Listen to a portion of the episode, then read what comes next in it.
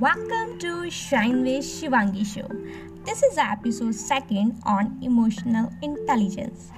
इससे पहले हमने जाना था EQ के फोर क्वाड्रेंट के बारे में चलिए जानते हैं self awareness and social awareness के बारे में सेल्फ अवेयरनेस बढ़ाने के लिए हमें खुद को जानना बहुत ज़रूरी है और इतना बिज़ी लाइफ में हमें डीपली अवेयर होना थोड़ा मुश्किल लेकिन लेकिन लेकिन, कुछ सिंपल स्टेप्स से हम सेल्फ अवेयरनेस को बढ़ा सकते हैं।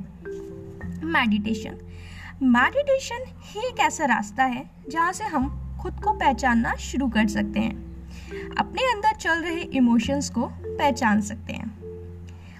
Daily one hour silence the next step is daily one hour silence हम डेली एक घंटा मौन व्रत रख सकते हैं, जिसमें हम कुछ भी नहीं सोचेंगे, ना ही बोलेंगे और ना ही कुछ रीड या पढ़ेंगे।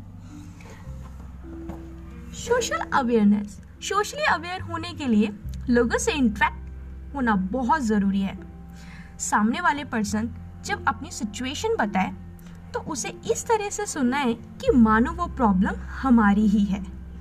हमें सिर्फ़ लोगों को सुनने के टाइम सिर्फ़ उनसे सुनना ही नहीं है, समझने के लिए ही सुनना है। जब हम सामने वाले पर्सन से बोलते हैं कि हाँ हम आपको समझ रहे हैं और उसके बाद रिपीट करते हैं, इससे एक ट्रस्ट बॉन्ड बनता है।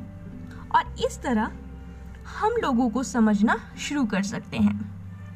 नेक्स्ट एपिसोड में हम जानेंगे self management and relationship management के बारे में। So thank you so much for listening me Om Shanti.